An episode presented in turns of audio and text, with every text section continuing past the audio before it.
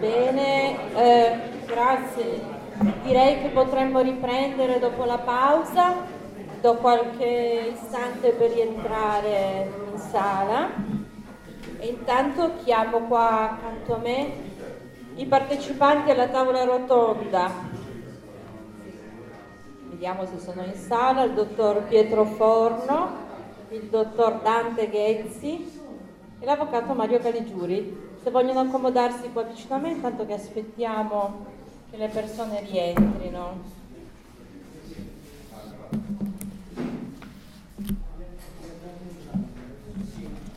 Posso dire la mia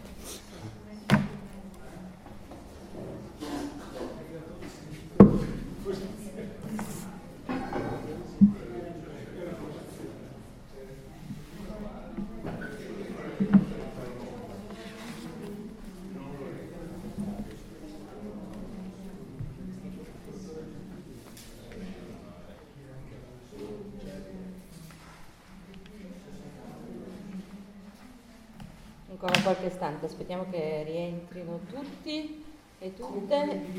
Ascolta, Sì, con preghiera di parlare lentamente e col microfono vicino perché l'audio non è buono. senz'altro, faremo attenzione, particolarmente io amo molto il microfono, quindi non si preoccupi per quanto mi riguarda, farò anche attenzione che gli ospiti lo facciano. No, no, prego. Eh, se il- Vede, c'è un punto microfono, magari fosse Sì, magari tutti e due così, un po' acceso. Facciamo, facciamo quattro. Ok, funziona anche questo, vediamo un Allora, po' i volumi. volete prendere posto al tavolo? Eccoci qua. uno, Avvocato uno, Caligiuri, uno, dottor Forno, dove volete, io sto qui al... L'esparecchio. Caligiuri, usate questo, il dottor il dottor Ghezzi si usa questo, va bene? Va bene. Così.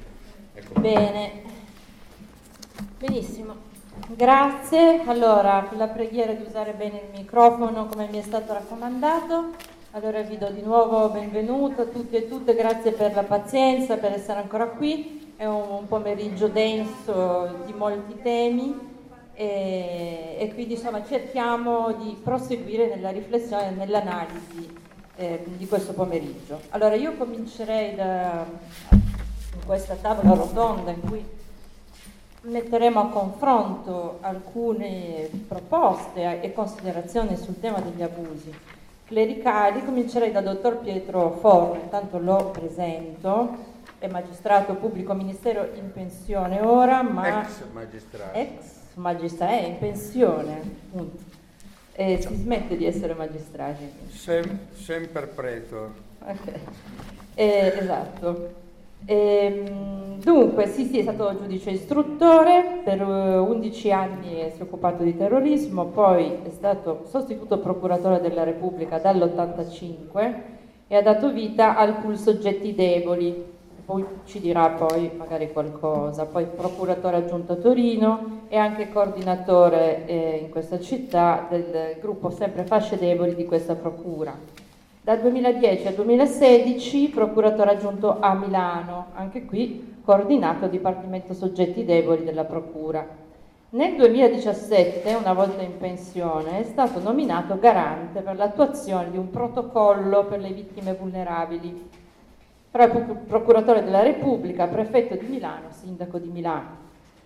Allora, questo protocollo riprende tra le altre cose, le direttive dell'Unione Europea sulla tutela dei soggetti deboli, che non deve essere soltanto, non si deve manifestare soltanto nei processi penali, ma anche a margine dei processi. E vedremo magari anche come. Quindi con interventi di carattere preventivo e terapeutico. Questo poi ne parleremo anche con eh, lo psicologo, psicoterapeuta, il dottor Dante Ghezzi, che presenterò meglio dopo.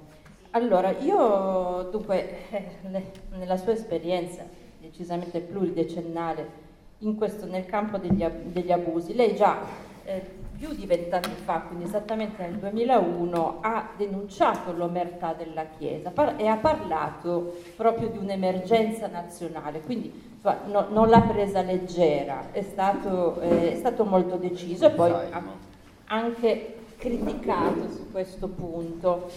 Eh, tant'è che dieci anni dopo durante, nel, per un'intervista rilasciata al giornale in cui ripeteva la questione dell'emergenza e, e andava anche più puntuale sul fatto che i vescovi, cosa che, che si è detta anche prima, eh, fanno in sostanza proteggono i sacerdoti abusanti spostandoli da un luogo all'altro. Quindi pensa, la Chiesa pensa a proteggere se stessa, è stato, cioè, allora ha suscitato anche le ire dell'allora Ministro della Giustizia, Angelino Alfano. Ma il punto è, è minacciato... Mio, è, è, un mio punto a favore. Mi, certo. Ci credo, infatti la invidio per questo. Ma eh, io eh, addirittura è stato minacciato di un procedimento disciplinare che poi è caduto. Il, la mia domanda, io vorrei partire da questo. Sono passati vent'anni, allora non lo diceva praticamente nessuno quello che lei ha detto. Adesso sono passati vent'anni e che cosa è cambiato da parte della Chiesa nel trattare queste questioni? Continua a essere un'emergenza nazionale? Allora, eh, la domanda è sicuramente centrale. Eh, quello che c'è di nuovo rispetto al 2001, quando io ho scritto eh, un articolo dal titolo L'obbligo di denuncia penale da parte degli operatori delle comunità, due punti, una sfida all'omertà, quindi parlavo chiaramente di omertà in ambito diciamo comunitario, non eh, specificamente alla Chiesa, però la Chiesa rappresentava sicuramente l'elemento più importante di questo, di questo quadro. Eh, va detto, eh, e naturalmente chi volesse vedersi l'articolo è, è, a disposizione di tutti, è pubblicato su Minori Giustizia eh, eh il numero del 2000 però siccome Minore di Giustizia esce sempre in ritardo, in realtà io l'ho pubblicato nel 2001. È stato subito ripreso da un giornalista, Ferrarella, che lavora stabilmente nel Palazzo di Giustizia eh, e fa cronaca giudiziaria. Eh, a, a Ferrarella è arrivata da qualcuno la soffiata che c'era un articolo eh, su questo argomento è andato a prendersi l'articolo, che era a disposizione di tutti, e ha pubblicato eh, due articoli. Uno in data 29 aprile 2001, credo che se uno va negli archivi del, del Corriere lo trova agevolmente, comunque io eh, ve l'ho mandato, eh, in cui riporta quello che io scrivo. E quello che io scrivo è un discorso di carattere tecnico-giuridico noiosissimo che vi risparmio, per dire che gli educatori sono incaricati di pubblico servizio e come tali quindi hanno l'obbligo di denuncia dei reati di cui vengono a conoscenza. È un discorso molto lineare per gli addetti ai lavori per gli addetti ai lavori con una sola esclusione, i giudici minorili. I giudici minorili sono collusi, assolutamente collusi con il mondo, il, il torbido mondo eh, delle comunità e di chi ci opera. Per cui i giudici minorili sostengono che non c'è alcun obbligo. Allora io ho risposto per le rime eh, argomentando sulla base di considerazioni di carattere tecnico-giuridico che ovviamente vi risparmio. Ma il finale, come dice il poeta, in cauda venenum, nella coda c'è il veleno. E il veleno è costituito in fondo da una frasetta dall'aspetto relativamente innocente, e cioè la casistica milanese, perché io mi basavo su una serie di processi che avevo seguito e nei quali avevo portato alla condanna di vari operatori di comunità.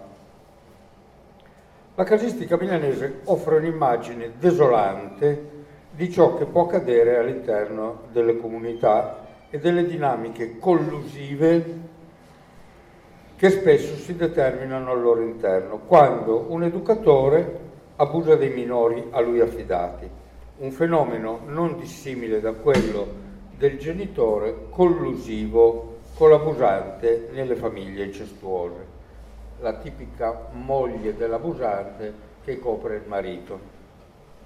Ben poche sono state le comunità che hanno avuto il coraggio di denunciare.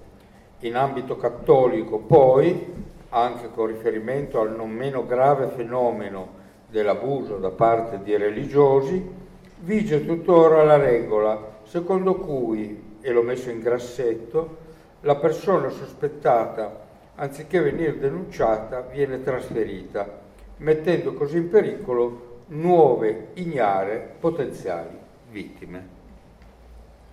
Ecco, mm, io mi fermerei mi fermerei qui perché poi faccio un discorso eh, di analisi di altre eh, realtà francese, inglese, eccetera, in cui la Chiesa ha avuto più coraggio che non eh, la Chiesa italiana. E poi concludo, beh, faccio presente che i giudici minorili molto simpaticamente hanno confessato che loro non trasmettono alla procura le notizie di reato perché dicono che fa male. Mm, non si sa bene sulla base di quale normativa, anzi si sa che non esiste e loro lo sanno, dicono che non si denuncia, ce lo gestiamo noi. Eh, va detto per amore di cronaca che questa affermazione che si trova in un libro che io richiamo poi è stata ripresa addirittura dall'allora presidente del Tribunale per i minorenni di Milano, tal Gilberto Barbarito, ahimè deceduto, eh, il quale in un processo di abuso eh, ha ricevuto una telefonata, essendoci un'intercettazione ovviamente in corso, in cui una eh, convivente di un abusante si lamentava, si lamentava con il magistrato dicendo ma scusi ma lei mi aveva promesso che eh, tutto restava nel vostro ufficio e invece il dottor Forno ha sbattuto in galera il mio compagno. E questo e questo si è stretto nelle spalle anche perché precedentemente, io lo cito non per prendermela con i colleghi, ma solo per dire la cultura, questa signora, ovviamente io me la sono subito chiamata, ho detto ma senta qui ci sono alcune eh, affermazioni che lei ha fatto parlando eh, con quello che per noi è il presidente del, del Tribunale per i minori Mm, come le spiega? E lei mi dice, guardi, la signora a questo punto ormai era un libro aperto perché non aveva più niente da nascondere. Dice, guardi, eh, se devo dire la verità, io sono stato ricevuto da questo signore, non sapeva come si chiamava, però aveva visto che ero magistrato, eccetera, eccetera. Sono stato ricevuto da questo signore al quale eh, mh, mm, ho manifestato le mie preoccupazioni per la situazione perché la figlia era stata immediatamente allontanata e, e, colloca, scusi, e collocata in una comunità e dice guardi questo signore molto gentile, molto per bene, paccatissimo, eccetera, ha detto sostanzialmente che ci sono due giustizie, la giustizia della legge e la giustizia del cuore. Se seguiamo la giustizia della legge, suo marito è destinato immediatamente a San Vittore. Se seguiamo la giustizia del cuore, vediamo di sistemare, trovare una soluzione che possa in qualche modo salvare tutte le contrapposte esigenze. Soltanto che poi eh, chi ha, eh, come si suol dire, il diavolo fa le pentole ma non i coperchi, e in questo caso il diavolo è stato l'assistente sociale perché la ragazzina, simpaticissima, una meraviglia, questa ragazzina premeva eh, sull'assistente sociale dicendo ma scusi, io sono qui detenuta perché nell'istituto dove si trovava, che doveva essere Villa Luce, tra l'altro uno dei migliori in assoluto, lei era detenuta. C'erano le, le sbarre eh, alle finestre non poteva uscire.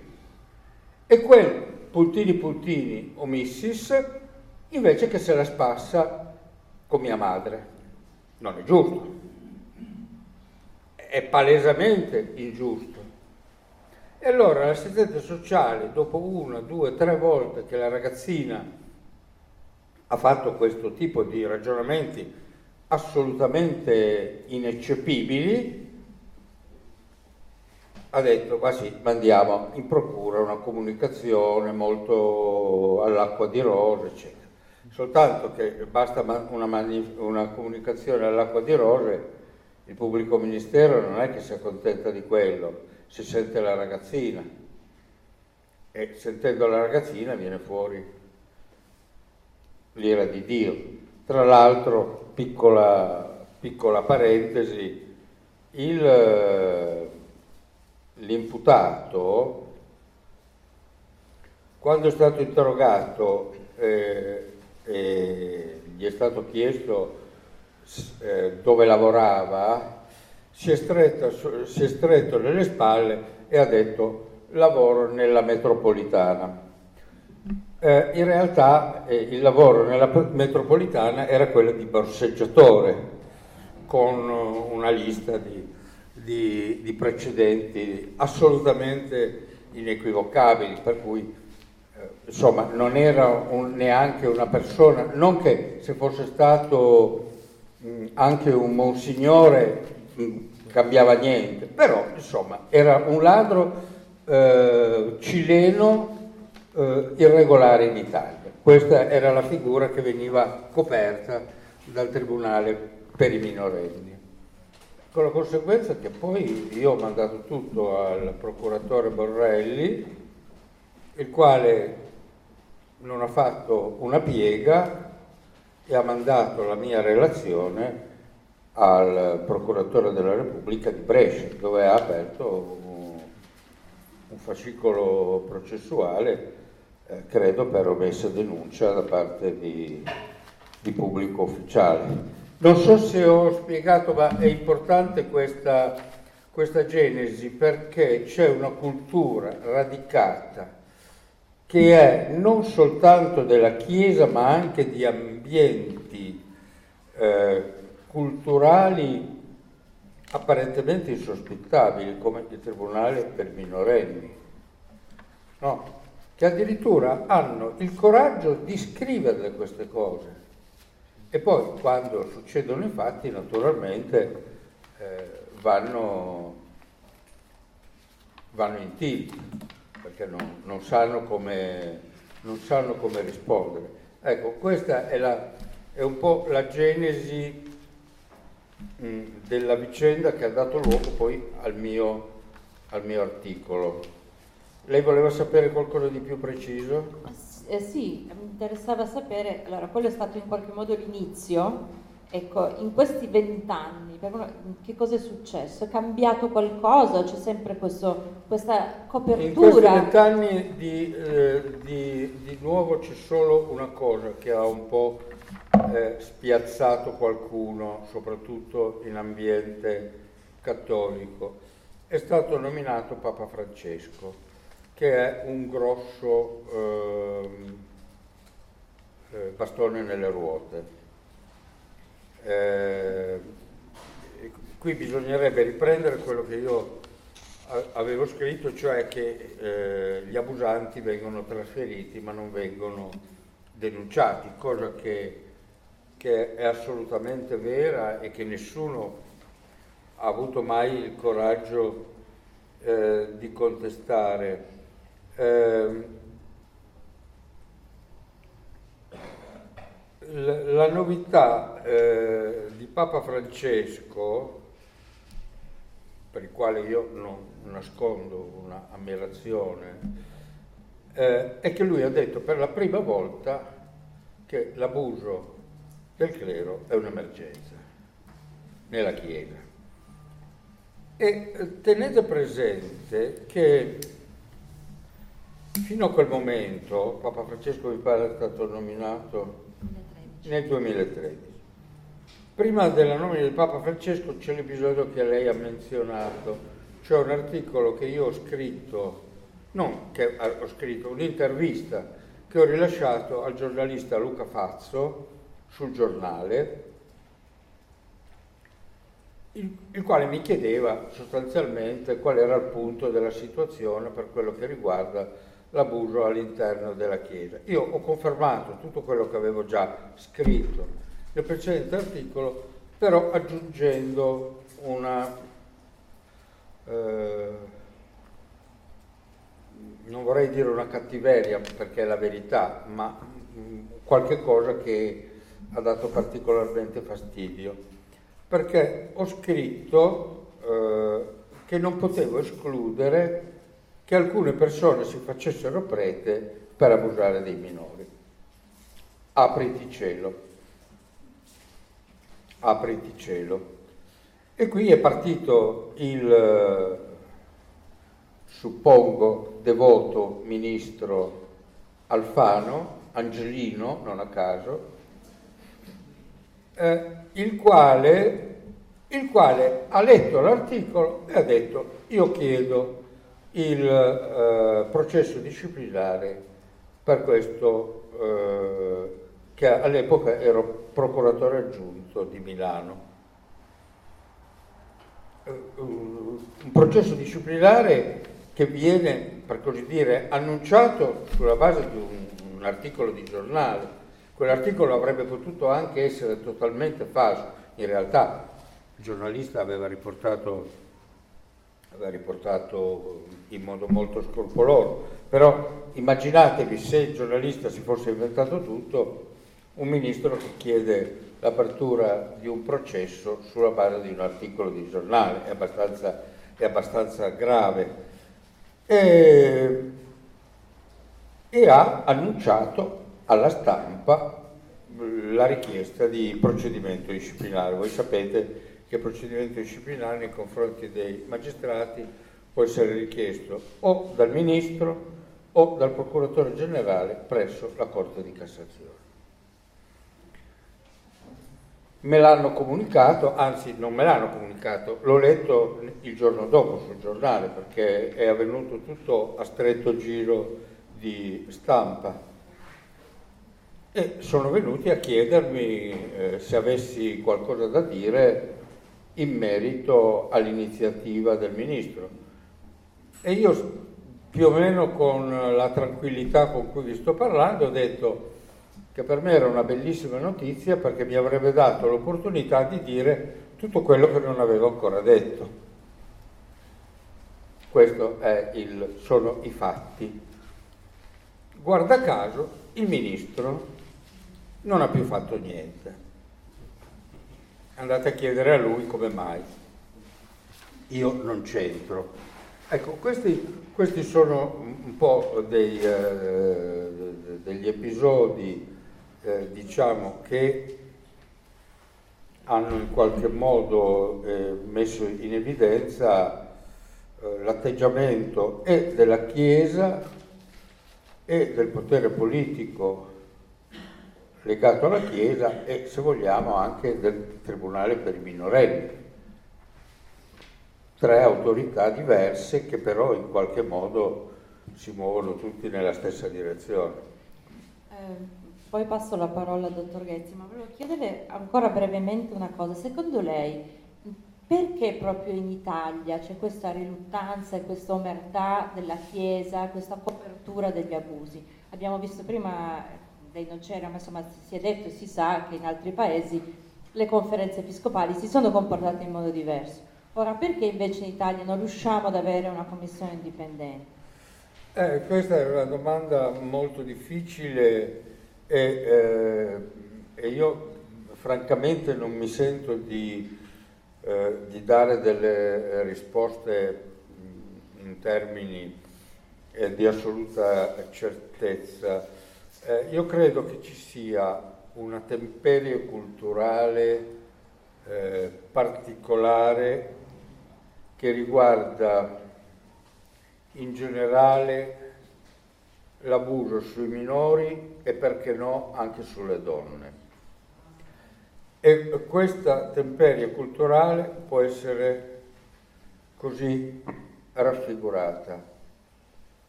Si fanno tanti convegni, eh, ci si riempie la bocca dei, eh, eh, di tutti i superiori valori eh, del rispetto del minore, della donna, eccetera, ma delle donne e dei minori non gliene frega niente a nessuno.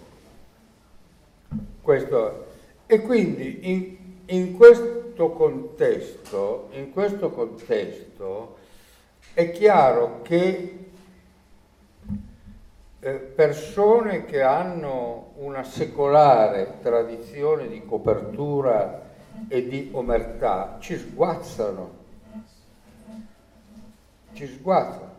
Eh, se voi andate a leggere un libro che mi permetto di, eh, eh, di consigliare, eh, è scritto in francese ma eh, credo che eh, ci sia stata una traduzione anche in italiano. Eh, L'autore è, eh, è, un nome lungo, comunque l'ultima parte del cognome è La Durie, che ha scritto, eh, ha scritto Montaigu, Village Occitane, punto. In sostanza ha ripreso gli atti dell'Inquisizione, eh, Inquisizione condotta dai domenicani naturalmente, eh, come avveniva all'epoca nel 1300, eh, su un villaggio dei Pirenei che si chiamava per l'appunto Montaiù e lui ha fotografato delle dinamiche di copertura dei fatti che sono assolutamente, sembrano prese dal Corriere di oggi. Quindi vuol dire che c'è una tradizione nella Chiesa eh, di copertura di questi fatti. Eh, se vogliamo andare ancora indietro, mi permetto di ricordare a chi ama la storia che uno dei primi testi della tradizione, eh, della, eh, eh tradizione eh, della Chiesa è la Didache, Didache che significa insegnamento. Eh, la Didache è tra la fine del primo e gli inizi del secondo secolo, quindi chi ha scritto la Didache probabilmente aveva conosciuto Gesù Cristo. Orbene, nella Didache si dice chiaramente che c'è il pericolo degli abusi. Nella Didache, primo, secondo secolo d.C. Cosa volete? Cosa volete di più? Cioè, voi capite che che questi signori hanno una tradizione solidissima di duemila anni in confronto ai quali nessuno può competere, rivaleggiare o opporre una qualunque resistenza culturale. Non so se ho risposto alla sua domanda. Sì, sì, grazie, senz'altro. Allora, io adesso, passerei adesso al dottor Dante Ghezzi, psicologo, psicoterapeuta, lavora al centro Tiama per i traumi dell'infanzia e dell'adolescenza, maltrattamenti e abusi è anche membro del CISMAI, coordinamento italiano dei servizi contro il maltrattamento e l'abuso all'infanzia. Allora, dottore, lei ha lavorato con vittime, soggetti abusanti e anche come consulente della Procura. Ecco, eh, abbiamo accennato prima della difficoltà, del tempo, degli anni che le vittime impiegano a far emergere il, il ricordo del, del, dell'abuso, quindi eh, questo trauma. Ecco, in che modo eh, si può aiutare, in che modo lei eh, aiuta alle vittime, ai sopravvissuti agli abusi a elaborare quello che, quello che è successo? bisogna distinguere. Bisogna distinguere. Ci sono degli abusi che restano sotto il livello della presa di coscienza, diciamo, profonda, non è che uno non sa che è stato abusato, ma uh, ci sono delle situazioni per cui l'elaborazione, quella che si chiama il tema della lungolatenza, cioè ci sono degli abusi o altri traumi anche, che di, fanno fatica ad affiorare non alla coscienza, perché uno si ricorda di quello che è successo, qualche volta non si ricorda neanche, però la consapevolezza può avvenire molto tardivamente. Se invece l'abuso è scoperto in fase precoce e c'è una protezione immediata, cioè se un, un, un, bambino, una bambina, un ragazzino va a raccontare a qualcuno che gli crede, suoi genitori o qualcuno, un insegnante, che è accaduto qualche cosa di grave nei suoi confronti, allora il fatto di poter rivelare e poter parlare dell'argomento permette una cura precoce. Se invece eh, uno viene abusato nel segreto di una sagrestia o, o di una casa parrocchiale dove gli viene ingiunto il silenzio, dove gli, viene detto che gli piace, eccetera, eccetera, quindi c'è tutta quella, quella, quella circuizione eh, cui parlavo un attimo prima con la dottoressa Provera, allora in questo caso oh, può darsi che il ricordo venga mantenuto dal punto di vista della consapevolezza di quello che è accaduto, ma venga eh, occultato, oscurato dal punto di vista di una profonda presa di consapevolezza. Perché? Perché l'abuso sessuale è un trauma. Il trauma, diversamente dallo stress, non è una roba che ti pesa addosso e che ti dà fastidio il trauma è un'altra cosa. Il trauma è un peso non paragonato alle nostre forze. Se il trauma fisico, se uno si scontra con la macchina e si scassa tutto, oppure almeno gli viene il colpo, il colpo della strega, no, il colpo, il, il colpo alla nuca per cui deve poi mettere il collare, segnala la nostra fragilità fisica. Noi abbiamo una fragilità fisica elevatissima. Se voi prendete un maggiolino, non la coccinella, il maggiolino, quello scuro marroncino, no, no, l'insetto, e lo fate cadere da qui a giù, quello fa un salto 200 volte suo, la sua altezza, cade giù, o capovolto e si gira, o dritto e resta un po' intontito e poi va via. Noi mettiamo giù il piede da un gradino e se lo mettiamo giù male ci prendiamo una storta possiamo anche romperci un osso. Ma questa fragilità fisica che è cor- cor- collegata col fatto che siamo molto perfezionati come organismo, ha una corrispondenza nella psiche. La nostra psiche è eh, delicata e eh, sottile come più del nostro corpo.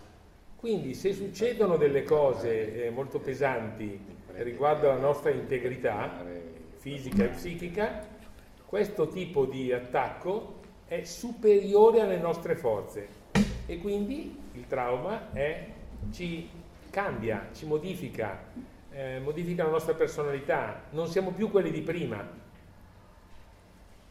Mentre se ci rompiamo una costola, che so io, o anche il femore dopo un po', magari ci mettiamo a posto anche perfettamente, riprendiamo a correre, il trauma psichico ed emozionale non è così, soprattutto se viene occultato, se viene lasciato là e se viene non elaborato precocemente. Quindi il trauma è qualcosa di insopportabile e poi è qualcosa che ci segna profondamente. Pensate che Finkelor, che è uno studioso del trauma dell'abuso sessuale, dice che ogni soggetto traumatizzato sessualmente ha sempre queste questi passaggi, questi, eh, queste caratterizzazioni che sono il sentimento di impotenza. Non posso farci niente. Che l'abuso sessuale sia stato un episodio solo, pensiamo allo stupro violento, oppure una roba continuativa per anni, quello che prova chi è abusato sessualmente è un sentimento di impotenza. Non potevo fare niente, essere in balia. C'è una seconda caratteristica che è il, il, il tradimento. Se, se l'abuso non è l'abuso violento per strada, è sempre preparato con molta cura e quindi eh, c'è tutta una circuizione e una seduzione del soggetto che poi viene abusato, per cui quando l'abuso c'è, uno dei sentimenti che il soggetto eh, traumatizzato e abusato ha è che è stato tradito, perché chi gli ha fatto del male era uno che aveva la faccia buona. Io ricordo una ragazzina che diceva il mio papà di giorno è perfetto, ma di notte è un orco perché di notte faceva le schifezze, mentre di giorno era un bravo papà. Poi come si fanno a mettere insieme queste cose è anche una complessità che è al centro degli studi. C'è un ter- una terza caratteristica che è quella del fatto che l'abuso sessuale crea una sessualizzazione traumatica. La sessualizzazione nei soggetti che crescono è una, una, una procedura che segue dei percorsi adatti all'età. Se le cose vanno bene, il tuo papà e la tua mamma ti spiegano le cose. Molte volte non lo fanno. Anzi, mi ricordo una signora che diceva a suo figlio che aveva 12 anni, ah io nel sesso non devo spiegarti niente perché sai già tutto tu. Non si sapeva come faceva a saperlo lui, perché lei non gli aveva spiegato niente. Oggi i, i bambini hanno un canale molto, molto rapido che è il telefonino, per cui vanno a vedere tutte le cose che che si possono vedere e imparano le cose sessuali in una maniera del tutto impropria. Chi ha abusato le impara attraverso il trauma. La sessualizzazione è traumatica, tu ti avvicini a una cosa bella che riguarda la vita con un colpo in testa, con un colpo nel tuo corpo, con un colpo nel tuo cuore, con un colpo nella tua testa. E l'altra caratteristica ancora che finché lo sottolinea è la stigmatizzazione. Il soggetto abusato sessualmente è un autostigmatizzatore, cioè si sente lui nella colpa e nella vergogna. E tante volte l'abbiamo sentito, è stigmatizzato dagli altri. Potevi non parlare, non dovevi dire niente, guarda che casino hai fatto, eccetera, eccetera. Queste quattro caratteristiche segnano tutte le situazioni di trauma da abuso sessuale e possono essere distinte nel senso che se lo scopri subito e aiuti chi è stato abusato, segui la via breve. E quindi quella della cura. E quindi quella della diminuzione degli effetti post-traumatici fino anche a una guarigione completa in certi casi. Se invece tutto resta eh, nascosto nel segreto, il segreto riguarda tutti, riguarda l'abusante che non parlerà mai, l'abusato a cui è ingiunto Qualche di stare volta zitto. parla quando gli si quando gli si mette di fronte. Eh, ho capito, certi è uno dei miei lavori, nel senso che io lavoro anche A con gli te non abusanti. parla. E- no, no, no, parla anche con me. Un po' di, un po' di, un po' di competenze pian piano sono state acquisite. Fa fatica a parlare. Allora, no, c'è una cosa, faccio una digressione. Tutti gli interventi che fanno i vescovi, quando trovano un soggetto abusante, sono, scusate il termine, dementi perché dicono a questo qui che lui deve fare il bravo e che adesso fa il piacere di redimersi e di non farlo più. Non sanno i vescovi che l'abuso sessuale viene fermato in un modo solo, con la denuncia, perché in tutti gli altri modi va avanti. Allora cosa fa il prete che è stato colto dal vescovo eh, dopo una situazione di abuso?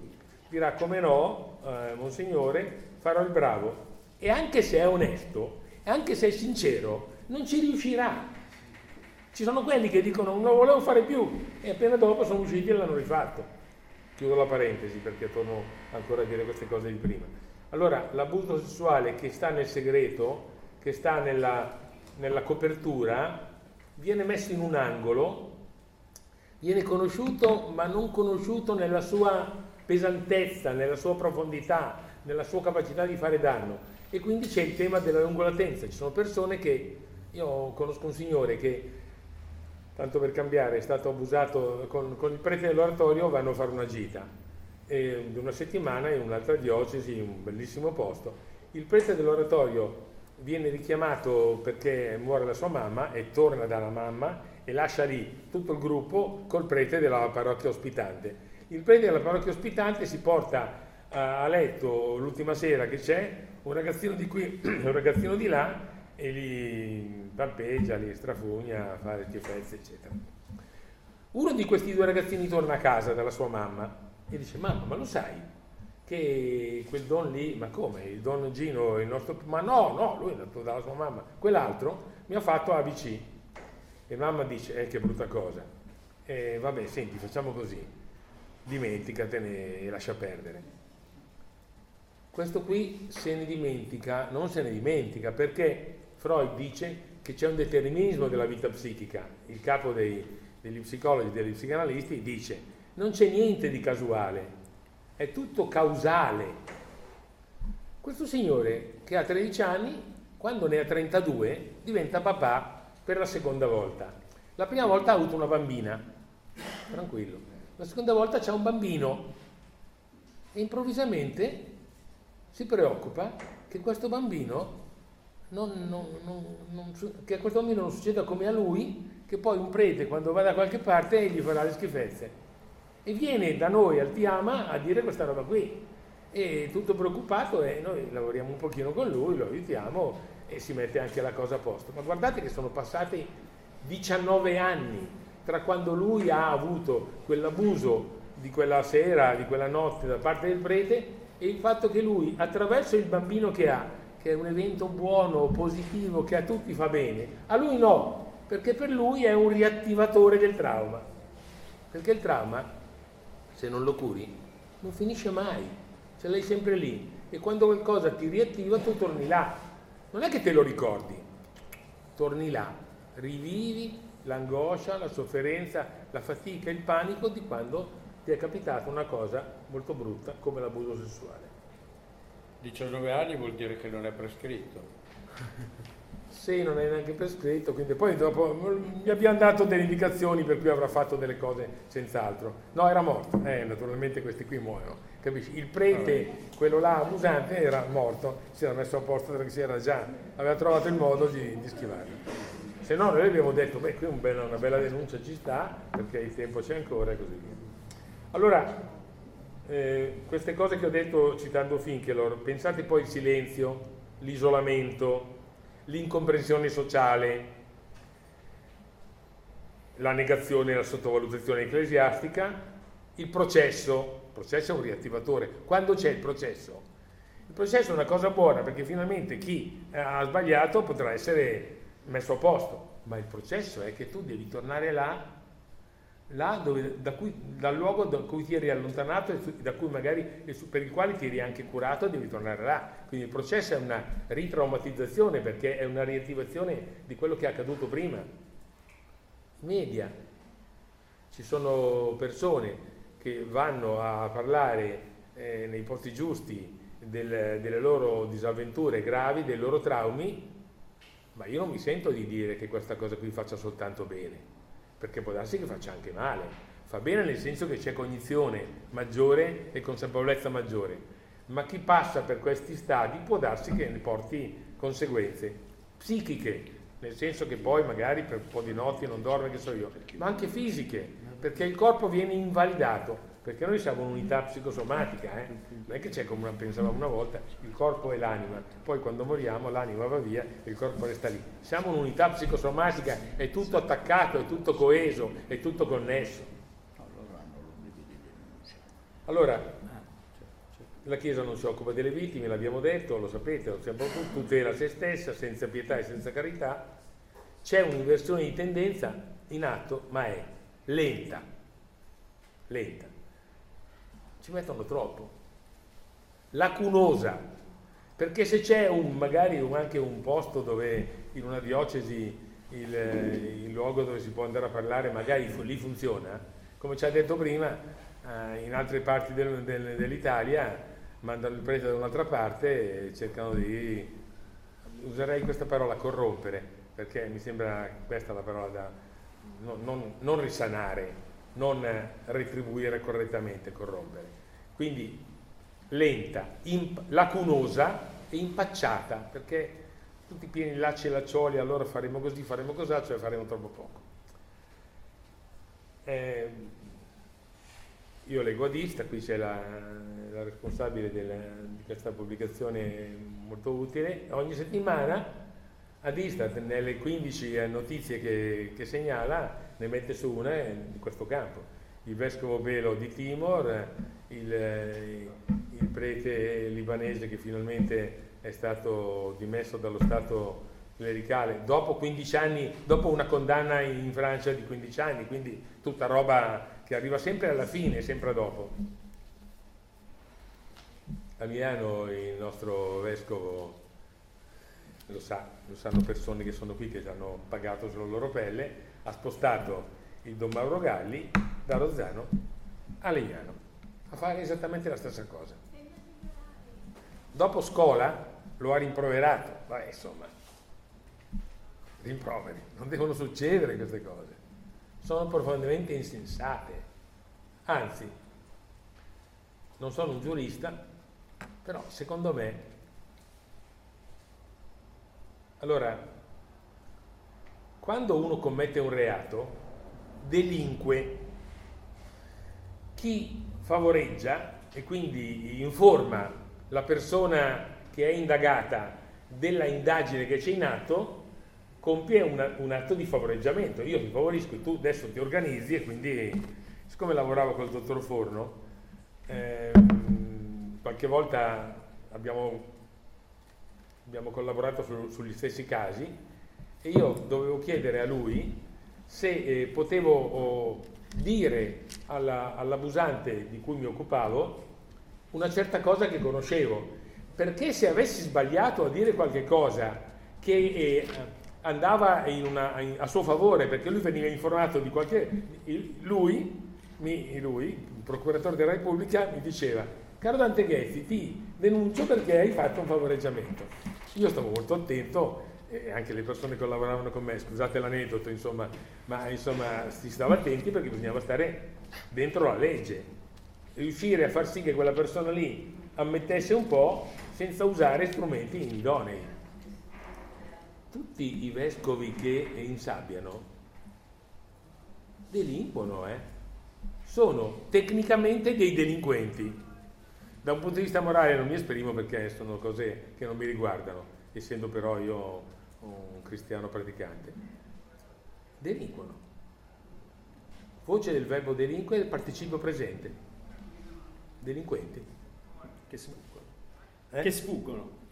Eh sì, eh, perché non, come dire, sono così. Poi diranno che loro lo fanno perché, eccetera, eccetera, ma formalmente sono in questo modo. Ora, cittadini italiani, credenti e non credenti, devono sopportare queste cose qui ancora troppo a lungo. In più, a me è capitato di eh, lavorare su tre processi ai, ai preti, in qualche, in qualche, caso curando la vittima, quindi non occupandomi del processo, in qualche altro caso facendo una perizia, una perizia tre anni fa, c'era di mezzo un frate francescano che abusava di minorenni quasi a 18 anni e anche un po' dopo. E, ehm, e questo, questo, questa perizia che ho fatto ha portato, che, ha portato, a far sì che questa persona fosse eh, condannata, dovesse risarcire a, a pene, pene penali, dovesse risarcire eh, le persone che aveva abusato e l'hanno anche finalmente dimesso dallo Stato clericale e l'hanno ridotto allo Stato laicale. Ma lo sapevano tutti. Nella comunità fraterna che c'era intorno a Lago Maggiore o che so io, lo sapevano tutti. E se lo sapevano tutti, quelli che lo sapevano dei suoi confratelli erano anche loro delle persone che delinquevano, perché non facevano la cosa che dovevano fare. Ora,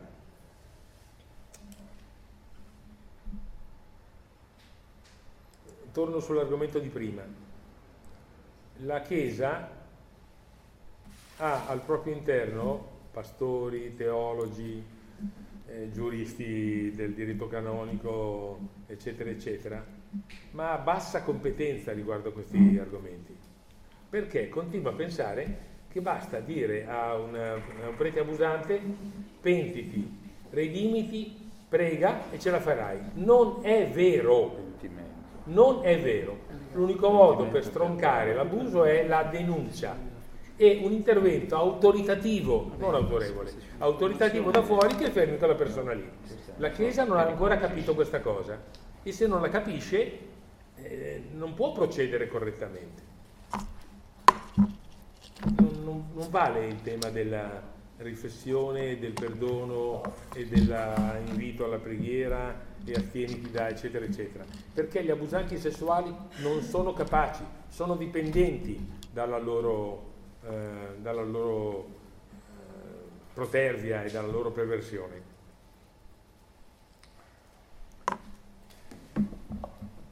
La interrompo un attimo, sì. la ringrazio. Ehm, perché volevo dare la parola un momento all'avvocato Mario Carigiuri che abbiamo già presentato prima, responsabile osservatorio rete l'abuso, perché so che deve andare via se non sbaglio. Sì. E quindi, allora, dato che eh, l'avvocato già ha parlato prima, aveva però desiderio di rivolgere una domanda e a, quindi, a entrambi, quindi gli cedo, gli cedo la parola per questa domanda. La, la prima domanda la rivolgerò al dottor Forno che è, mm, diciamo, implica tutta una serie di questioni ed è questa. L'influenza della cultura del perdono e di come questa incida nelle vicende che riguardano gli abusi sessuali o le violenze, i maltrattamenti e tutto ciò che abbiamo inquadrato. Mi pare che la tematica in qualche modo già emersa anche dall'intervento precedente. E secondo me è una tematica molto importante perché eh, rappresenta una pietra d'inciampo.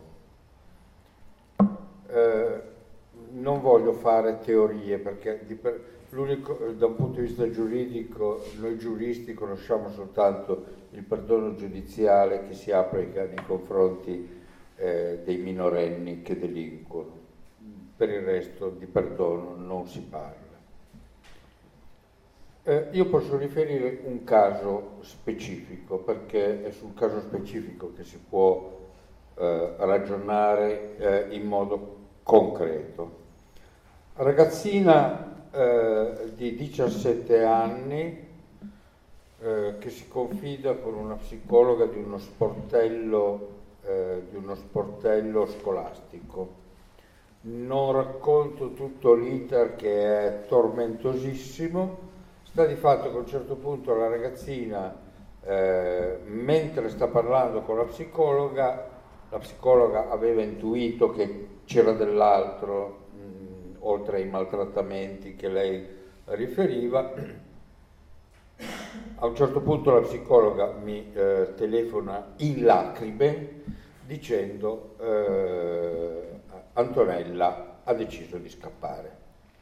E se ne sta andando via di casa. Ho detto, momento, blocchiamola, eh, carabinieri, eh, eh, trova la comunità, eccetera, eccetera, mi metto in ginocchio di fronte a una madre superiore perché mi, madre gospel, eh, perché mi trovo immediatamente un posto per la notte, lo trovo, eh, faccio interrogare la ragazzina, eh, alla fine la ragazzina vuota il sacco e si crea anche un bellissimo rapporto perché ovviamente eh, è importante anche che la persona che la interroga eh, sia, eh, come dicono loro, empatico mentre invece ne abbiamo molti antiempatici.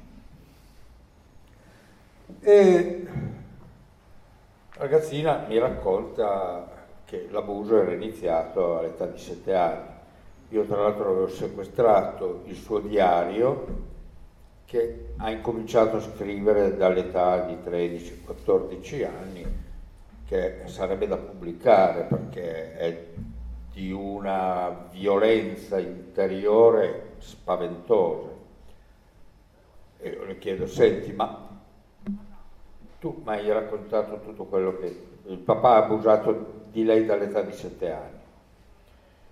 E poi negli ultimi tempi c'erano dei rapporti sessuali penetrativi completi. Ho detto, ma scusami, di queste cose tu ne hai mai parlato con qualcuno? E lei, facendo uno sforzo, perché era un libro aperto, eh, non, non, non c'erano problemi di reticenza, mi dice, guardi, io non riuscivo a parlarne con mia mamma perché era un etilista, con mia sorella che è scappata di casa e io sospetto, io, cioè la ragazza, sospetto che mio padre avesse fatto qualcosa anche con lei.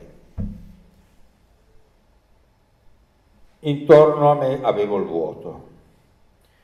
Quando ho fatto la cresima, all'età di 12 anni, eh, sono, andato, sono andato a confessarmi.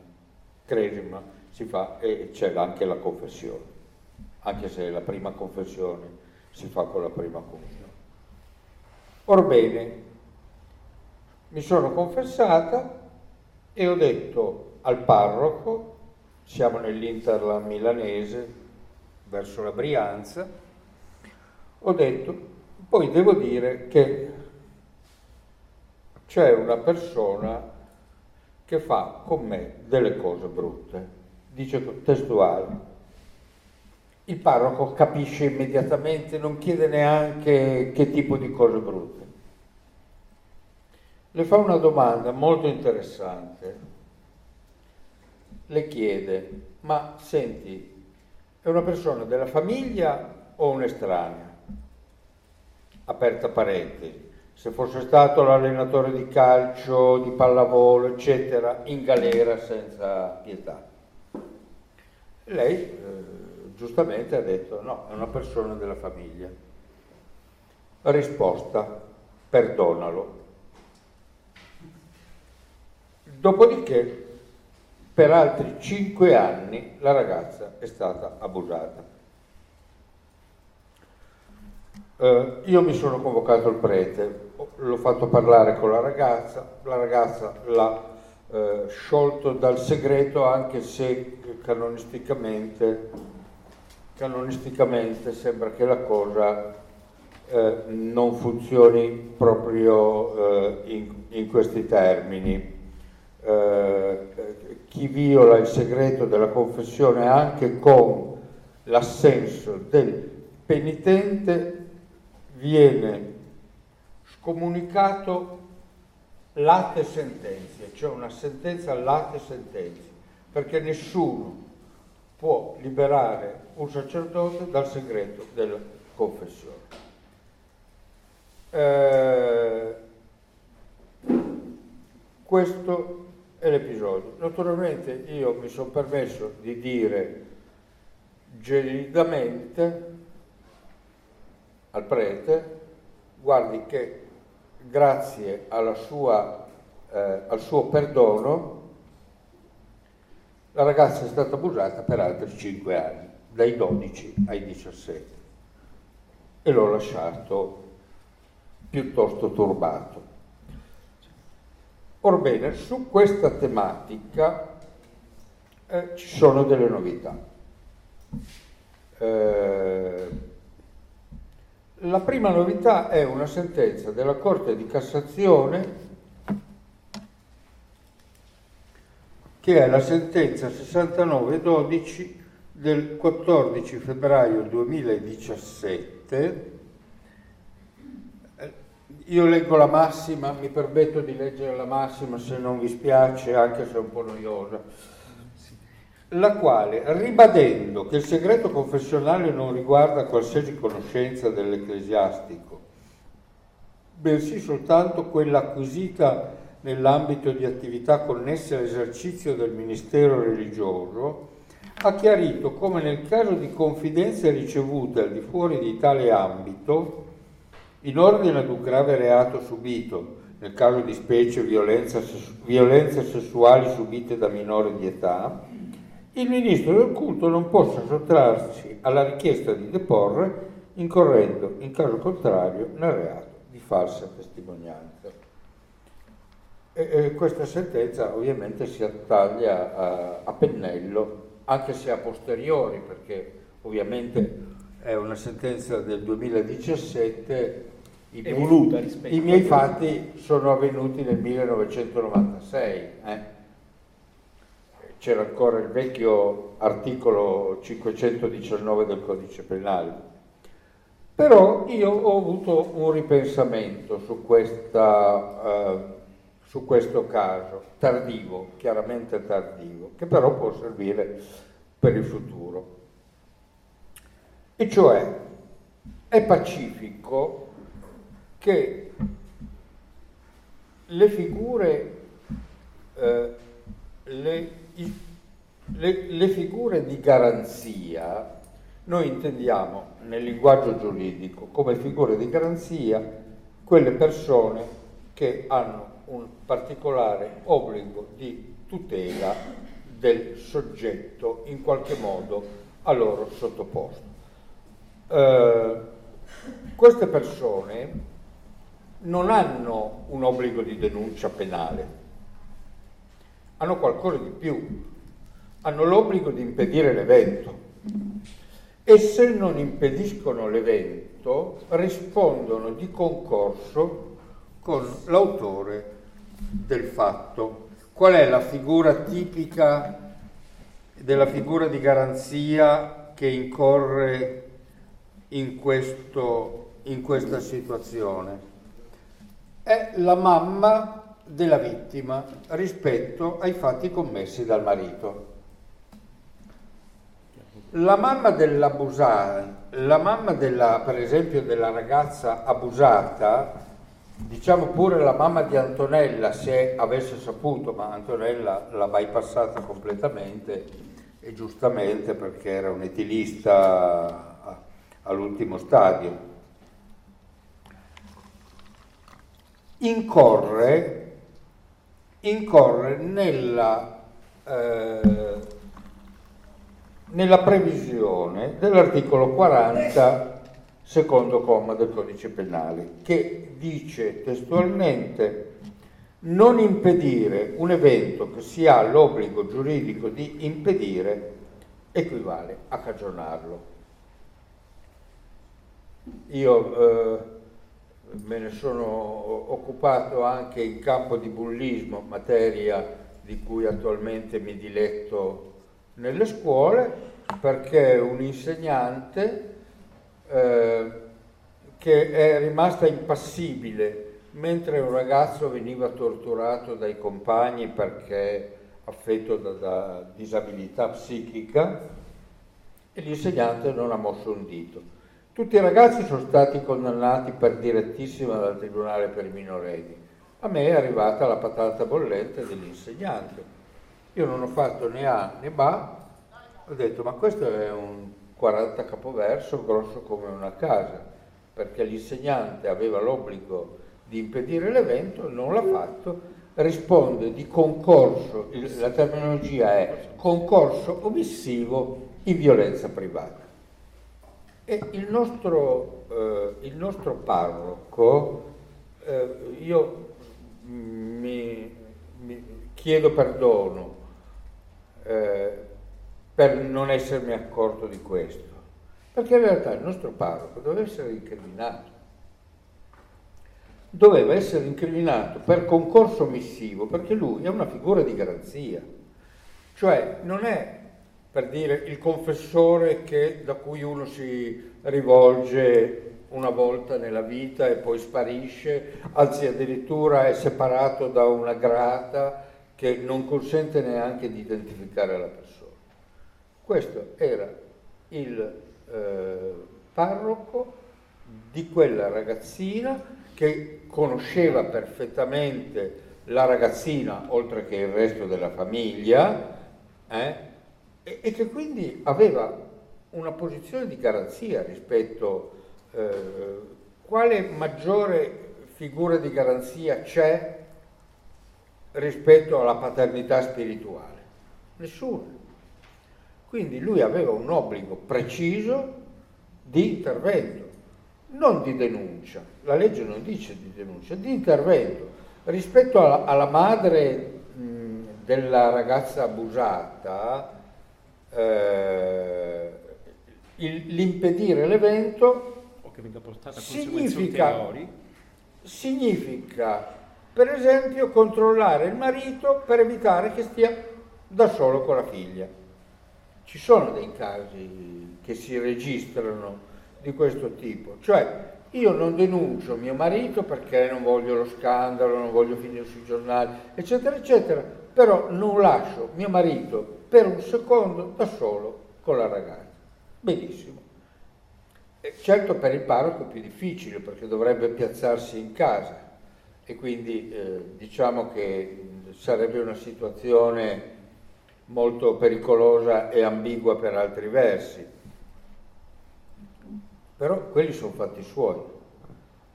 Il parroco avrebbe dovuto impedire l'evento. Non impedire l'evento che sia l'obbligo di impedire equivale a cagionarlo.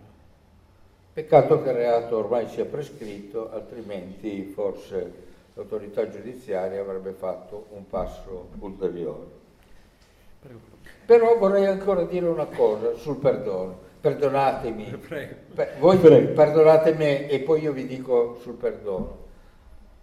Qui c'è un errore teologico smisurato, eh, il che mi fa pensare che a questi parroci bisognerebbe anche andare a parlare di perdono. E questo sarebbe molto importante, perché il perdono,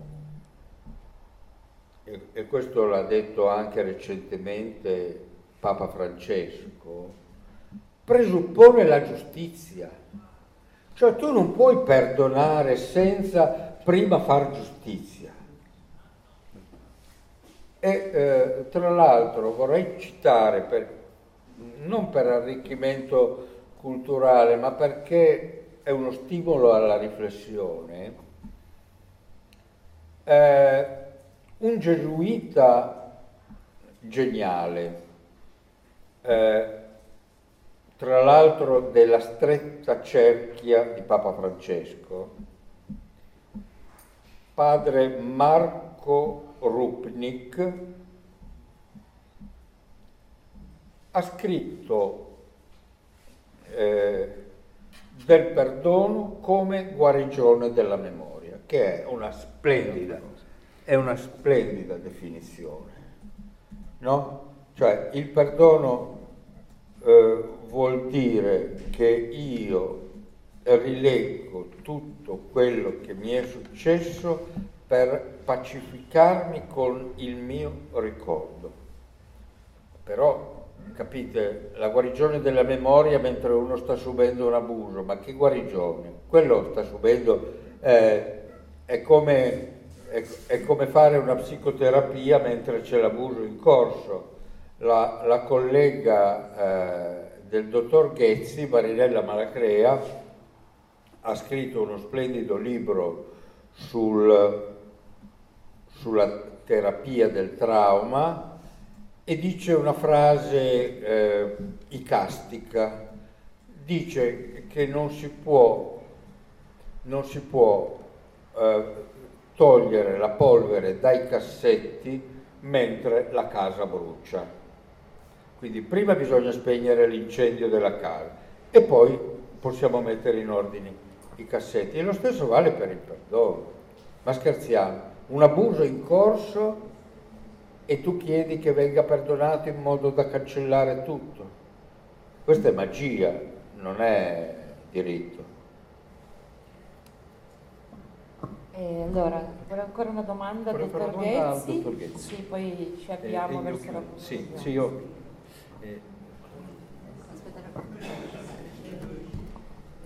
eh, era dentro i ragionamenti che, che facevamo poc'anzi, e cioè la, la condizione eh, che spesso impedisce nel circuito giudiziario, eh, ma anche in corso di indagini, di disvelare l'abuso. O meglio, la domanda è questa, se e in che misura vi è un'influenza culturale da parte di chi, anche dell'interprete, anche del consulente eh, del pubblico ministero o del, eh, nel caso del, eh, de, de, della, del giudice o del collegio della, eh, de, dei periti. Eh, scusate, ma non si è capita la domanda.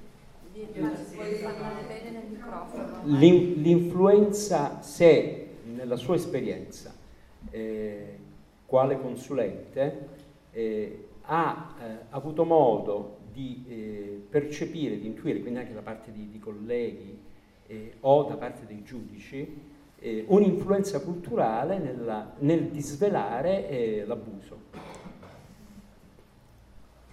Se, prego, prego. Non so se è un'influenza culturale.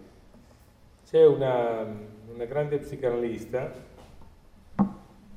che eh, ha indagato oh, sulla, sulla, sul segreto nell'abuso sessuale. Dice che il segreto nell'abuso sessuale riguarda la vittima,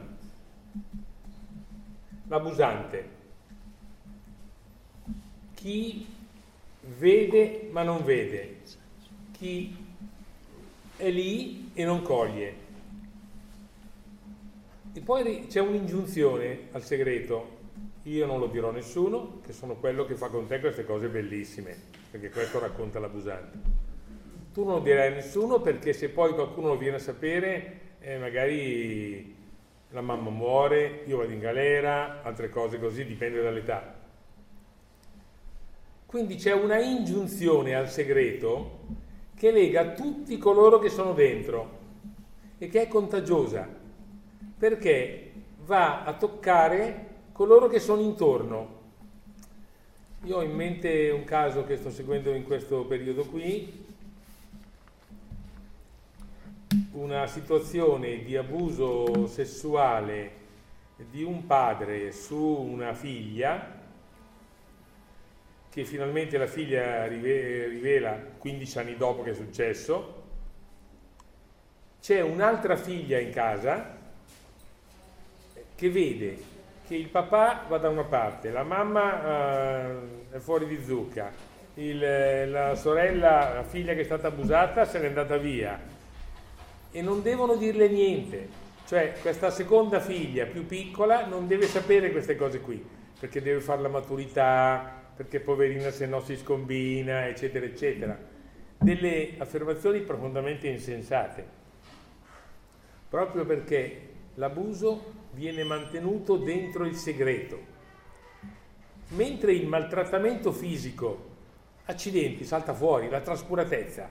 Se un bambino non mangia, se un bambino lo copri col piumino eh, a Ferragosto e lo mandi in canottiera in, in, gennaio, se uno lo mandi a scuola con la febbre, eh, se uno lo picchi e si vedono le dita o i segni o che so io, il maltrattamento fisico si vede, l'abuso sessuale non si vede, non deve vedersi.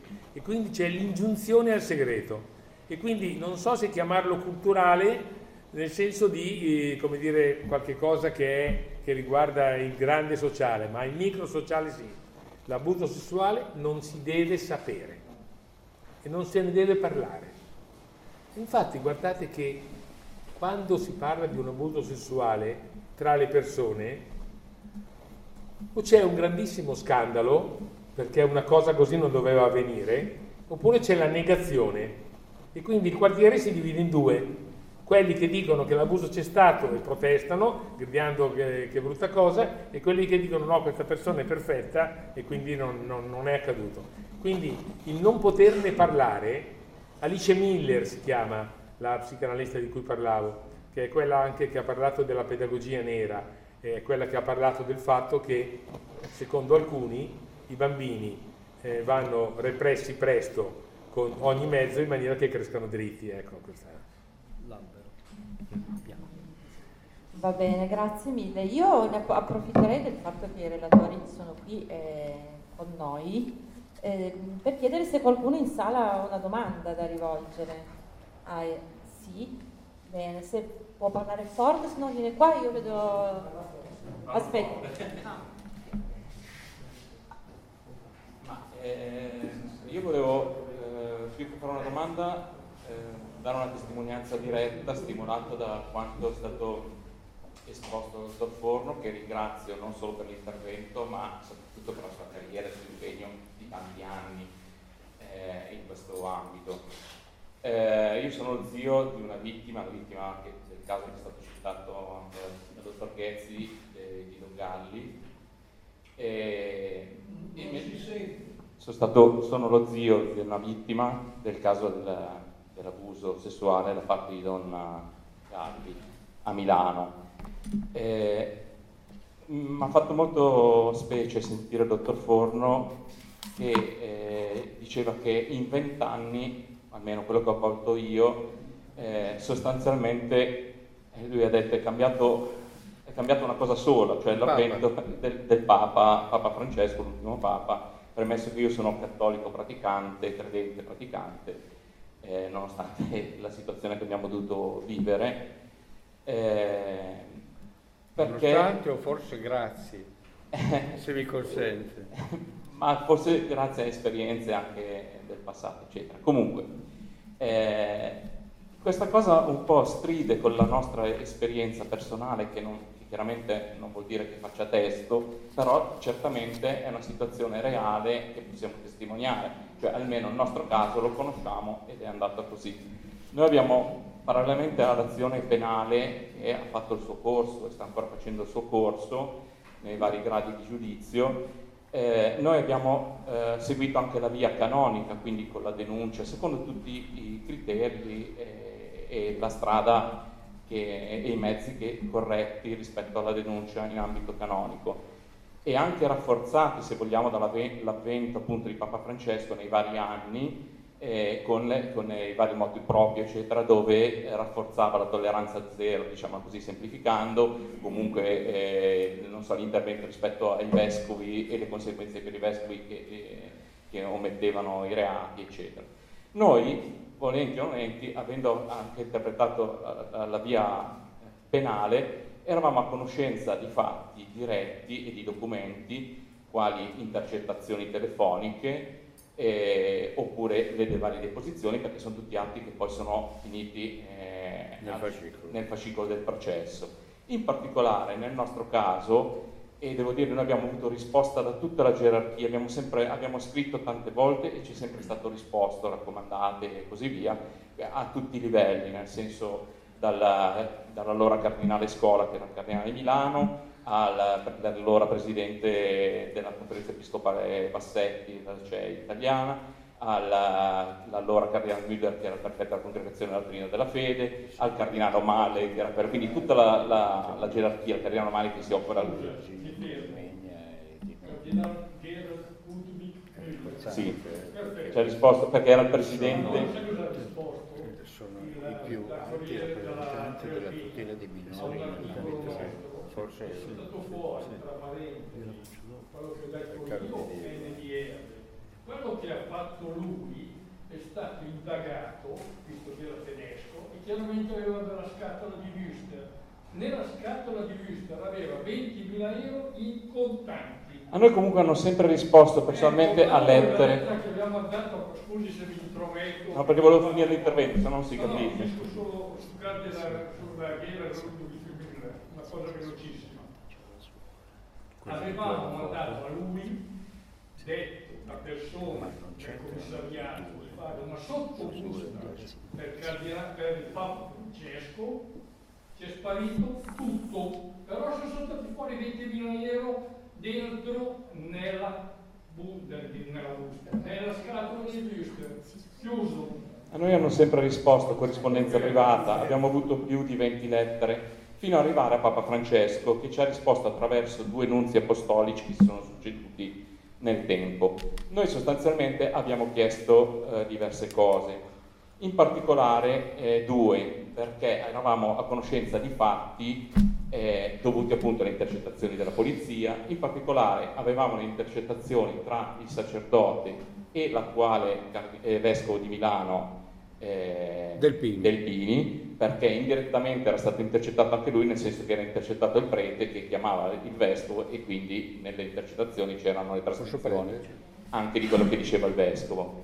E nello stesso tempo avevamo poi anche la deposizione giurata e firmata eh, nell'interrogatorio che la polizia ha fatto al vescovo del Pini, dove lui, essendo stato intercettato, non ha fatto altro che confermare, perché le domande erano naturalmente stimolate dalle intercettazioni, a confermare e assumersi le responsabilità dello spostamento citato prima di Don Galli da una parrocchia all'altra, da Rossano a Legnano, a citare il fatto appunto che cioè, lui stesso dice, sì, l'ho deciso io, l'ha firmato, ha, ha fatto anche il famoso reato di favoreggiamento che durante la fase di, eh, diciamo, di indagini pre- preliminari eh, il vescovo stesso parlava con Don Galli avvisandolo che eh, era eh, intercettato, che, che presumibilmente era intercettato, che c'erano le indagini, eccetera, eccetera. Di questi, di questi, atti noi non avevamo bisogno di dimostrare nulla perché erano eh, intercettazioni fatte dalla polizia, trascritte in tribunale, eh, agli atti processuali, la deposizione del vescovo era un atto processuale, quindi poi un atto che è diventato diciamo, eh, accessibile almeno alle parti e che eh, proprio conferma il pugno della, del vescovo stesso che eh, confermava quanto aveva dichiarato alla polizia. Noi tutti questi atti sul fronte canonico li abbiamo trasmessi alla congregazione della dottrina della fede proprio in virtù dei, delle nuove diciamo così, regolamentazioni moto proprio del Papa che diceva che quando un vescovo eh, omette o insabia, sposta un sacerdote, ci sono anche proprio gli esempi, non può più eh, essere vescovo, eccetera. All'epoca non era ancora arcivescovo eh, di Milano. Quindi noi chiedevamo al Papa, avendo fatto tutta la, la scala diciamo, di tutte le varie gerarchie, conto del, da un lato sul fronte Don Galli dell'esito del processo canonico, vista anche lì la nuova legge del Papa sulla trasparenza, eccetera, e dall'altro invece rispetto al reato missivo secondo il codice canonico da parte del, del, del, vescovo che erano dimostrati pacificamente per loro stessa missione giurata davanti alla pubblica autorità. E, e nello stesso tempo invece non capivamo perché il tribunale non interveniva rispetto al favoreggiamento. Sul fronte del tribunale... Tribunale ordinario. Ordinario, in, nel caso del favoreggiamento, perché quello non è un reato dal punto di vista canonico. canonico.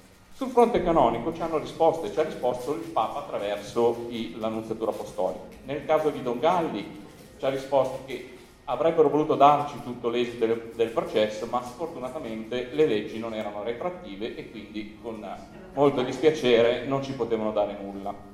Rispetto invece alla, alla, al sabiamento del vescovo, ci rimandavano a presentare tutta la documentazione comprovante alla congregazione della Trinità della Fede alla congregazione della Fede che noi avevamo già presentato chiaramente, noi c'era proprio un vizio in queste risposte, non c'è sempre risposte ma in maniera evasiva, nel senso che noi oltre ogni volta a riallegare tutta la documentazione allegavamo anche prova di aver dato eh, la documentazione alla congregazione della fede e risposta della congregazione della fede che ci ringraziava della documentazione che avrebbe analizzato e loro così alla fine in ultima istanza il Papa ci ha risposto di mandare la documentazione che era sempre però se mi consente non l'ha fatto cardinale e non è casuale. fino a che c'è questo Papa non sarà cardinale. Questa è la sua eh, punizione. eh. cardinale per un altro d'accordo quello di Como quello di Como. Questo mi fa pensare che siamo distanti da quel cambiamento che diceva che almeno quello era l'unico segno di cambiamento nei vent'anni, che sono tanti vent'anni, in realtà l'esperienza nostra diretta è che questo cambiamento è solo sulla carta. Ma mi scusi, la domanda? No, io ho premesso che non era una domanda, era ah, una testimonianza. Perché io avrei invece una cosa da dire. Ma non so se la magistratura deve intervenire se viene a conoscenza di un fatto, di favoreggiamento. Io avrei da dire una cosa a proposito eh, di cultura cattolica italiana. Eh, quando io ho scritto il famoso articolo, che io l'ho scritto nel modo più pacifico possibile, senza pensare a tutto quello che sarebbe successo dopo, fino al ministro Alfano in fondo, perché è partito di lì. Eh, il giornalista del Corriere, Ferrarella,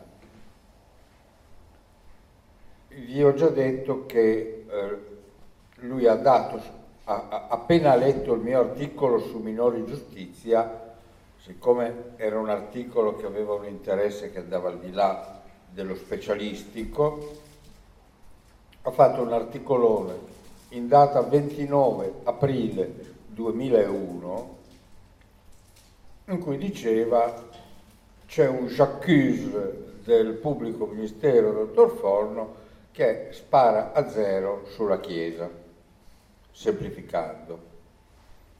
Il discorso era un pochino, un pochino più complesso. Il giorno dopo, con uno stile tipico, se mi consentite, del Corriere della Sera, è andato a chiedere ai massimi rappresentanti della tutela dei minori in ambito cattolico non faccio nomi, dico solo dalle Alpi alle piramidi. Ho detto, ma eh, sto forno che dice queste cose eh, vi risultano, voi che siete i massimi eh, difensori dei minori, con comunità, con associazioni, con movimenti, eccetera, ma queste cose qui vi risultano? Tutti e due separatamente l'uno dall'altro, perché uno sta fra le Alpi e l'altro vicino alle piramidi, hanno detto a noi non risulta nulla. Tutto va bene, Madama la Marchesa. Eh, quando Papa Francesco ha detto che c'era questa emergenza, che quindi la, la realtà dell'abuso eh, da parte della Chiesa era sotto gli occhi di tutti. Nessuno dei due si è peritato di dire ho sbagliato, ho preso una cantonata, mi sono confuso, ricordavo male, qualunque cosa. Ma c'è di più, e qui eh, parliamo proprio, le domande sono sul settore culturale, quindi bisogna eh, affrontarle.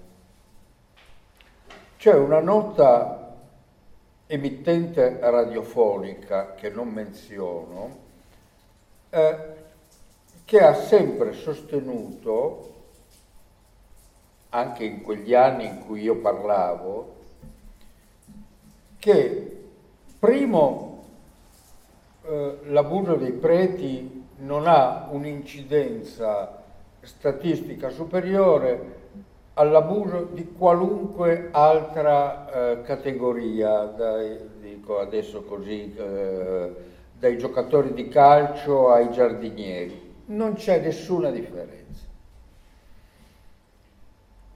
Questa è la prima affermazione. Che l'affermazione che ci sia invece questo fenomeno dell'abuso nella Chiesa è frutto di malanimo, di pregiudizio, di anticlericalismo e qualche volta forse citavano anche il diavolo come ispiratore del tutto. D'altronde diavolo etimologicamente deriva da diaballo che vuol dire il divisore. Quindi è stato il divisore che ispira le critiche nei confronti della Chiesa.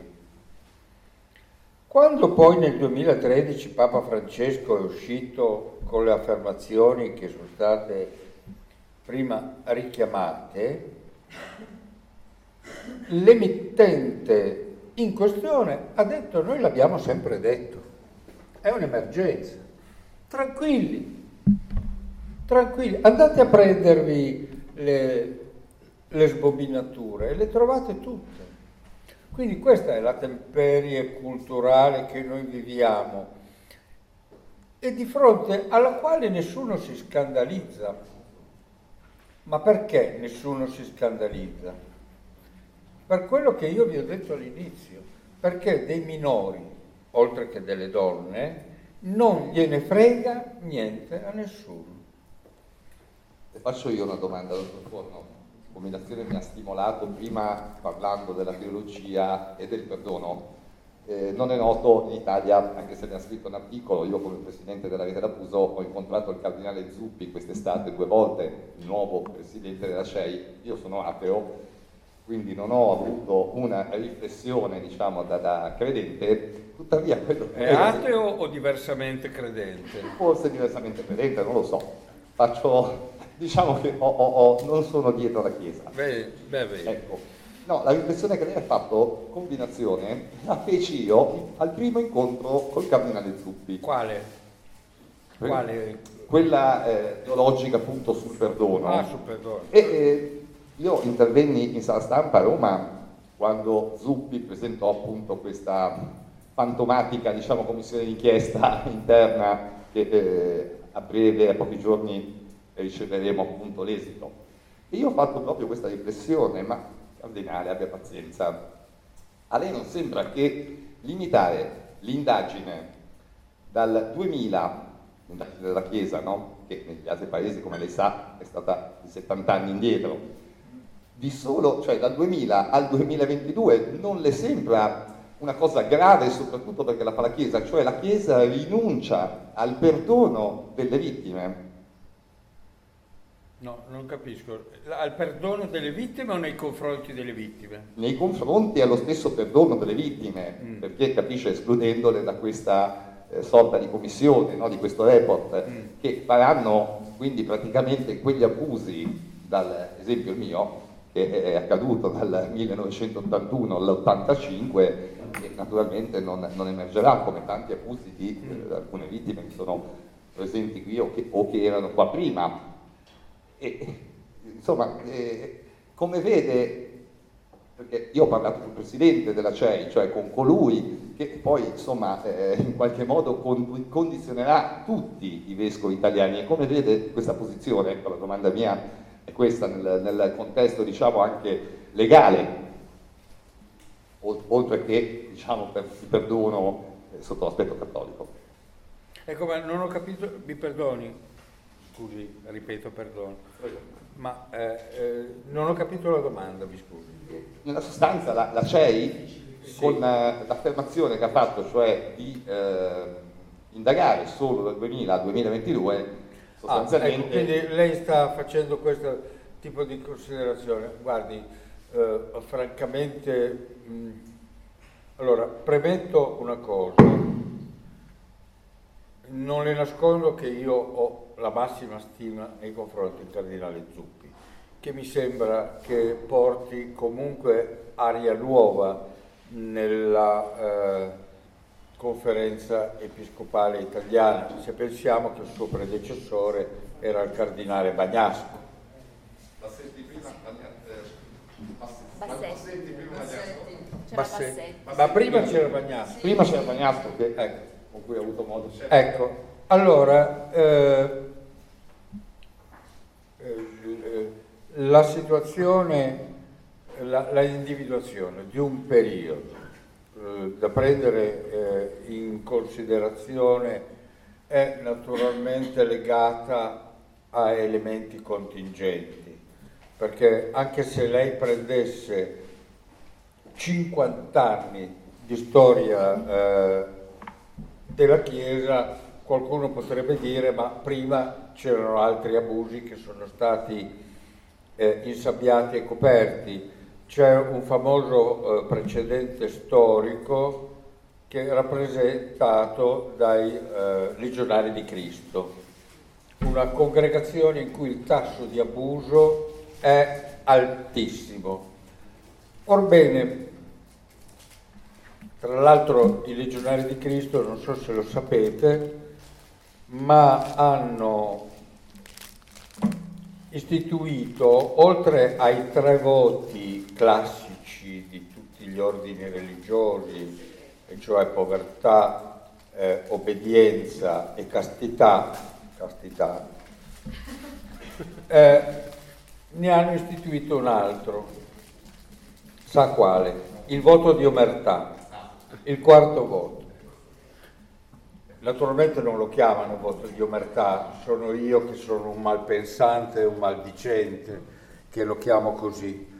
Però questo per dire i legionari di Cristo hanno incominciato ad abusare dei seminaristi. Il fondatore dei, dei legionari di Cristo eh, eh, è un, eh, un, un tale che nel frattempo si è fatto due famiglie clandestine e ha abusato dei figli nati in questi matrimoni e lo stavano per fare santo, tant'è vero che lo, lo chiamavano, loro sono messicani, Nuestro Padre. Tra Nuestro Padre e Padre Nostro, come si sa, il passo è breve. Lo stavano per... Bisogna riconoscere anche qui che è stato Ratzinger che ha mosso le acque. È un, è un dato storico. E c'è di più, eh, in realtà eh, Ratzinger ha fatto poco, ma ha fatto una cosa fondamentale. Ha nominato come inquisitore, dal punto di vista canonico, un vescovo, devo ricordarmi il, il cognome, De Paulis. Velasio De Paulis.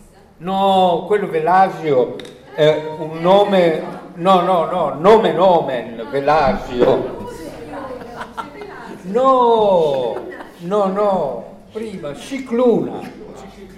È tuttora, tuttora, tuttora in circolazione. Il grande Cicluna, eccezionale, peccato che non abbia fatto il pubblico ministero in Italia, ma era eccezionale, li ha messi con le spalle al muro, il che significa che anche in ambito ecclesiastico, se uno vuole andare a fondo, lo può fare, soltanto che poi ci sono i velasi, eh, eh, questo è il problema. Eh, tra l'altro, piccola, piccola annotazione, io mi sono occupato di un caso dei eh, legionari di Cristo che ha portato alla condanna, possiamo dirlo perché intanto è latitante, di un certo Resendiz, padre Resendiz. È in Messico in questo momento. Eh? È tornato in Messico. È tornato in Messico. Orbene, eh, perché parlavamo del, eh, dei legionari di Cristo? Perché il, quando sono emersi gli abusi è venuto fuori che gli abusi erano iniziati nel 1950, che sono stati coperti malgrado arrivassero alla Santa Sede una serie di lettere, non soltanto lettere anonime, ma lettere firmate da sacerdoti.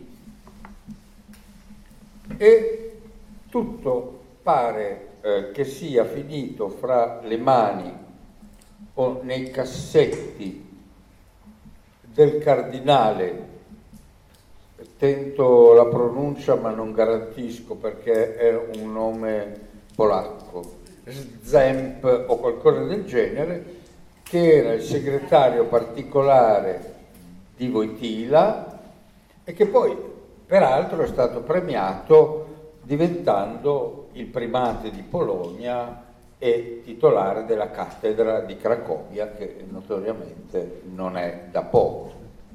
Ecco, su questo quadro culturale obiettivamente fosco è arrivato il tornado Cicluna, che eh, li ha messi tutti con le spalle al muro. Anche qui la cosa è finita che il, eh, il fondatore dei Legionari di Cristo, Marcel Maciel de Collado, era ormai in fine vita. Eh, è stato portato davanti a, eh, Papa Voitila, che anche lui non era in condizioni molto brillanti. E eh, eh, Ratzinger se l'è cavata sospendendo il processo per motivi per i quali anche noi avremmo sospeso un processo, era incapace di intendere di volere in sostanza e quindi anche di abusare, detto internos, invitandolo a una vita di preghiera e di penitenza. Come io ho avuto modo di dire in una lunga telefonata con l'avvocato, preghiera e penitenza è la traduzione canonica del pugliese Taranucci e Milo. Grazie, io ringrazio su questo, finiamo questa tavola rotonda ma non è finito tutto, io ringrazio i nostri relatori, ci sarebbe ancora molto da dire ma sono già le sei.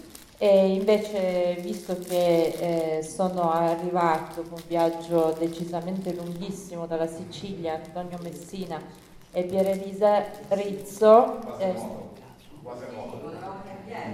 mamma mia, lunghissimo, vabbè, allora poi loro eh, parleranno, si presenteranno, ma insomma eh, Antonio Messina è sopravvissuto, una vittima di, eh, di un prete che è tuttora sotto processo e di cui prima ci ha parlato anche Francesco Zanardi